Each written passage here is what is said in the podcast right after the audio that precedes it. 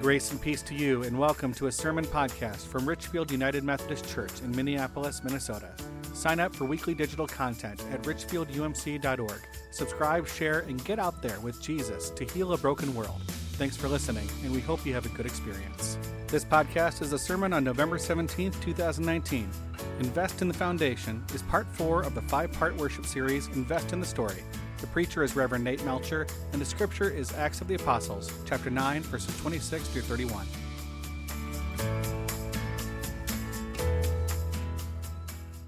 Friends, we're reading through Acts for the year to look at how the early church can teach us about the church we are today and the church that God calls us to be in the future. And we're in Acts 9. So, for the last two weeks, we have looked at Saul's conversion story on the road to Damascus. And uh, this will be the last that we see of Saul until 2020. And here in this passage, Saul is trying to embody the new story that he is living out for Jesus. So, hear these words from Acts 9. When Saul had come to Jerusalem, he attempted to join the disciples, and they were all afraid of him, for they did not believe that he was a disciple. But Barnabas took him, brought him to the apostles, and described for them how on the road he had seen the Lord, who had spoken to him, and how in Damascus he had bo- spoken boldly in the name of Jesus. So he went in and out among them in Jerusalem, speaking boldly in the name of the Lord. He spoke and argued with the Hellenists, but they were attempting to kill him. When the believers learned of it, they brought him down to Caesarea and sent him off to Tarsus. Meanwhile, the church throughout Judea, Galilee, and Samaria had peace and was built up. Living in the fear of the Lord and in the comfort of the Holy Spirit, it increased in numbers. The word of God for the people of God. Thanks be to God. This week, Disney Plus was released. Did anybody get Disney Plus? It's like Netflix, except Disney owns it. Kind of like how they own almost everything. So, Disney Plus came out. It's this new streaming service where they have over 90 years worth of thousands of hours of cartoons and movies and TV shows. And it's right there on your smart TV or your computer or on your smartphone. And they launched with 10 million subscribers last week. Uh, so this is a pretty big deal. This means, so Generation X and millennial people, you can now show your kids all of those great Disney cartoons that you grew up with after school. That means silent generation and boomers, you can now show your grandkids Fess Parker as Davy Crockett all you want. It means Generation Z kids, you can show us whatever that new stuff is. We don't get it, we didn't grow up with it, but I'm sure you like it. So we'll sit there with you on it. Uh, now, now that you know that you can get Disney Plus and every generation can show the other generations their favorite shows, I have now either enhanced or ruined your Thanksgiving gatherings in a week. So. One of the great shows that's on Disney Plus now is called The Imagineering Story. It's this documentary on how Disney Studios made Disneyland and other amusement parks and you can see their stops and starts and their trial and error as they tried to perfect what they're doing. And, and something's very clear in all this Disney does nothing by accident, it's all very carefully, intentionally crafted. It's grounded in a core foundation of philosophy, and that even includes it's a small world after all. Imagineering is this word that's a portmanteau. It combines imagine and engineering and puts them together. And they say that this is the blending of creative imagination with creative know how. And this is how they articulated their staff. Their staff were Imagineers, and the work they did is Imagineering. And Disney combines caring product for all generations. They combine it with uh, engineered systems and a creative vision and imagination. And all three of those elements are essential to make Disney work. And that's why I've had to watch Frozen 900 times with my kids, because they make it work. By the way, any roller coaster fans in here? Any roller coaster fans? Uh, it's fascinating in that documentary to watch how they perfected uh, different roller coasters. Some of the ones that they created are the most innovative roller coasters ever imagined. And I love a roller coaster because you get that, that feeling, you know, when you're going up, it's, you're both afraid and excited at the same time. So you can feel it, and there's like afraid, but you're also filled with awe. And there's that trembling either way as you have this mix of emotions. When it comes to fear, Saul experienced fear toward him in today's passage. Remember, he used to persecute the Jews uh, who believed in Jesus. He would arrest them, drag them out of their homes, take them away. And now he has his conversion. He's struck blind, he's healed by God through Ananias, and he's out there preaching the gospel. But the people hear him, not all of them know if they can trust the story. And now he arrives in Jerusalem and he attempts to join the apostles, and they fear him. They have cared for each other, they have their systems, their way of doing it, and they can't vision how Saul could be the real deal. It's hard to trust someone if all you know about them is their worst mistakes. But God knows each of us fully. In this story, Barnabas vouches for Saul, and they trust him because they trust Barnabas. And it's a fascinating little piece of foreshadowing uh, where we get this payoff because way back in Acts 5, there was this young man named Joseph. And he brought gifts to the apostles to distribute to anybody who had need. And they were so encouraged by this that the apostles gave this young man a new name, Barnabas, which means son of encouragement. And here now he is encouraging them to trust Saul, this new convert to Jesus. It goes on to say, living in the fear of the Lord and in the comfort of the Holy Spirit, the early church increased their numbers. Now, that whole living in fear of the Lord, I don't know about you, I've had problems with that phrase in my life. I'm supposed to fear the Lord, fear God. I don't know if you've ever scratched your head at that one. I have. Uh, I don't know. Am I supposed to fear that if I don't do it right, God's going to like send a lightning bolt on me? Is that what I'm supposed to be afraid of? I don't know. Really, that Greek word there for fear is phobos. Can you hear phobia? Can you hear that English derivative there? So it's, it's, a word that has many meanings. Sometimes it means fear, like terror fear, but also it means reverence and it means awe. So that when we are uh, talking about fearing the Lord, maybe it's this tr- uh, trembling mixture of, oh my gosh, what's going on, as well as this awe and reverence for God, this trembling of emotions, kind of like a roller coaster. Disney mixes caring product, engineered systems and organization, and vision of imagination. And these three are together in Scripture. So if we think about this story, the apostles, they care about each other, right? Like spiritual shepherds to support one another in those rough early days of the church. The care is there. And then the apostles, they've got their systems for spreading the gospel. They're organized for how they're spreading to Judea and Galilee and Samaria and beyond. They're building some track for their train. And then we've also got apostles needing Barnabas to give them this new vision of Saul to see beyond his past and to imagine a new future as fellow siblings in Christ. Spiritual shepherds, system task organizers, and vision criers three leadership needs that serve the early church. They serve our church today, and they'll serve our church tomorrow. Many of you have heard by now that we are doing the MCCI, which is the Missional Church Consultation Initiative. It's this uh, program that we're using to help uh, jumpstart us into the next life cycle of our church. I'm not going to go into extravagant detail because many of you either received or will shortly receive your stewardship letter, which has a whole letter detailing about MCCI and what we've been doing so far. Uh, but I will say a couple things. MCCI is not a program that was dropped on us by the annual conference. Rather, it's an intentional way that we can all ask and listen what are our next steps, God? Each month we get assignments, homework. I love homework. I get most of the homework, so don't worry about it. I get most of it. Uh, and then I had to report back to different teams. Now, some of the homework is for teams, and we're still developing some of those teams. Hope to have most of those in place really soon. But then there's a small few pieces of homework that are for everybody, where it's an all hands on deck kind of homework. So we have one of those today. It's called the Primary Leadership Components Assessment, and it's an assessment that we need everybody in our church to please take. So here's what we're going to do I'm going to invite the ushers to come forward with this assessment. I know that this is not something that we typically do in worship, but we're going to give this a shot. uh, we have two different ways to take this. What this is going to do is help everybody see the spiritual leadership that we have got uh, as individuals so we can look at the big picture for what does that look like for our church. So if you need a paper copy, if you could raise your hand, the ushers will get you a paper copy.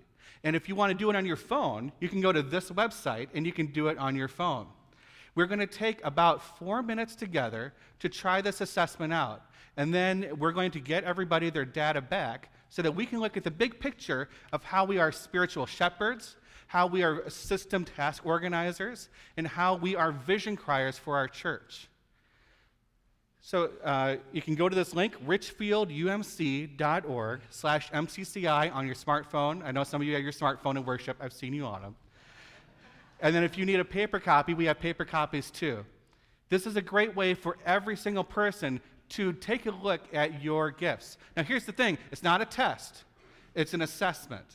And it's your own opinion on yourself. So you can't be wrong. There are no wrong answers. I like that part too.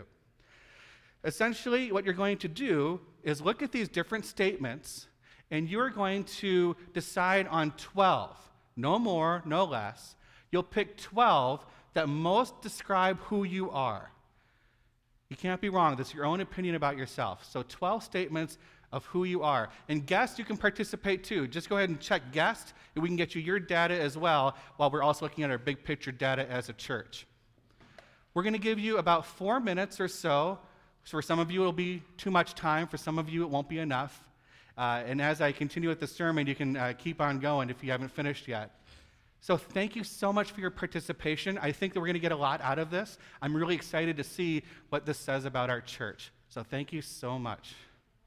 As some of you continue to wrap up, please go ahead and continue to wrap up to find your 12 statements. But I'm going to tell you a story. I'm going to tell you a story as I heard it. Sue Nilson Kibbey is the person who created MCCI, and she's the one who also created this assessment, and she's encouraging churches to take this so we can see how we play a role in our church. She told the MCCI pastors a story about three of her childhood pastors while she was growing up. When she was a little girl, she had a pastor who uh, was one of the most caring people she has ever met in her life. The joke around town was this pastor would already be at the hospital long before you had even thought about checking in and he'd be waiting there for you. He was the kind of pastor who everybody in town wanted him to do your funeral, whether you went to the church or not. And this was a church, a time in the life of the church where everybody felt so cared for, like a big warm hug. It was tremendous care. They had to admit, yeah, they didn't get stuff done really well. They didn't do a lot of stuff, and they certainly weren't doing anything new. But they were definitely feeling very, very cared for in that time few years later, because it's a Methodist church, the itinerancy uh, system that pastor leaves, the next pastor comes up, and she said she'll never forget this pastor goes ahead and walks right up the aisle, this tall, thin, like a black cape kind of robe, almost like Severus Snape for you Harry Potter fans. And he goes right up the center aisle, and he goes to the front, and he turns around with this book under his arm, and you can see it's really worn here on the shoulder where it meets the elbow. Any idea what the book was, by the way? Someone said the Bible is the book of discipline. And this pastor goes up there on this first day, his first words are, I have noticed that we are lacking many of the required committees as required by our book of discipline. We will change this immediately. And this pastor helped them get all of their systems in place. So suddenly they had the teams they needed to get things done. They had systems to get things done. And the church was getting things done. Uh, outreach in their neighborhood, uh, things were more streamlined, it was simplified, and it was great to have this kind of uh, track for the train. They did have to admit that this pastor, uh, in this time, they got the things that they wanted to do done. They weren't doing anything new but they were getting what they wanted to get done. And they weren't necessarily getting the pastoral care that they'd usually gotten. In fact, Sue said that this pastor's idea of marital counseling was you would, you would fill out a little survey, send it to him, and then he would fill out his response and mail it back to you. And that's how he did marital counseling. So they admit they weren't getting that care, but they were definitely getting things done. After he left, she had another pastor when she was a senior in high school, and this pastor came in and he was a young pastor who was going out there and he gave what she said was the most dynamic sermon she's ever heard in his her life, where he got out and talked about the potential for the future of this church and all the new exciting things that they could do. And the church was inspired, and they did tons and tons of new things, just really fresh and bold everywhere you look.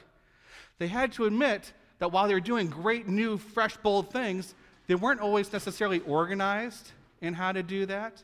And they also had to admit, you know, that care was different than it had been. It wasn't the same kind of care.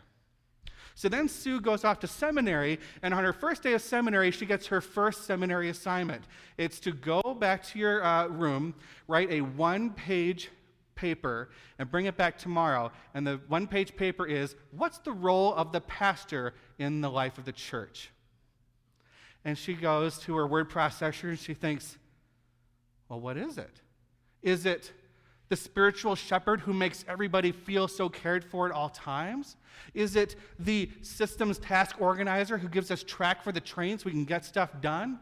Is it the vision crier who's got bold dreams for the hope of the future of the church? And of course, the answer is yes. It's all three of those things. And every single one of us has a gift of the, one of those three areas. We all probably have it to some degree in all three, but we also probably lead with one.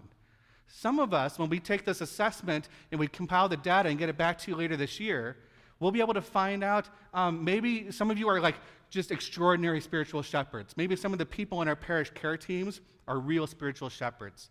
Maybe some of you who are helpful to get things organized, you're our systems tasks people. You're the ones who are getting that track on the train for us. And maybe some of you are the vision criers. You're helping us look at what's next for the church, what's in the future, what is hopeful about tomorrow. Some of us might be kind of balanced. Personally, I am a, uh, if I recall correctly, I'm a four, three, five. I'm a four on the spiritual shepherd, three on systems tasks, and five on vision. And if you've known me for the last few months, that might not surprise you. But uh, we want to see where you are because in January, we're going to take a time out with all three of those and look at each of those week by week in January so we can see what are our gifts and graces we're giving to our church and how can that help us all together to move forward. Disney's got this threefold foundation because without carrying content, it's not Disney. And without an organized system of engineering, they don't have that Disney magic touch. And without something new, they don't have that Disney soul. The early church had the threefold foundation. They needed spiritual shepherds to support each other through becoming the church. They needed systems so they could spread the love of Jesus. And they needed vision to imagine who was on the team, including this new convert, Saul. And our church has a threefold foundation. We have spiritual shepherds because we care for one another. We've got system task organizers because we need track for the train, and we need vision criers because we're listening to where God is leading us next. We may get a roller coaster of fear and awe, and we will tremble, but we'll do it together because all of you are one of these, and we need all of you. Everyone will get the results back later this year in January. I already said that part. Here's some examples, though. Perhaps this spiritual shepherds. We have 48 people on our five pastoral teams who are receiving regular training, and they're making 300 pastoral care visits a year. Our systems task organizers, look at our elected leader teams. We have trustees in SPRC and finance and ad board who are building structure to carry out our mission. And our vision criers, we've got people who are dreaming through challenges to see possibility for new neighborhood events and social justice outreach. Sue Nilson Kibbey told the MCCI pastors this. She said, You show me a church in plateau or decline, I'll show you a church where either one of these is missing or dominating. And friends, we are going to use this assessment to see our balance so that we can do something with it really well. It's a threefold foundation, but it's one future together in Jesus. So please pray on your primary assessment leadership gifts. Please pray on your commitment financially for the church in 2020. Please pray to remember your baptism and be thankful. And pray for the future of our church, united and encouraged in Christ. May it be so, and amen. This has been a sermon podcast from Richfield United Methodist Church in Minneapolis, Minnesota. Copyright 2019. Now go into God's world, knowing you are a beloved child, and bear witness to the love of God, so that those to whom love is a stranger will find in you a generous friend. Thanks for listening.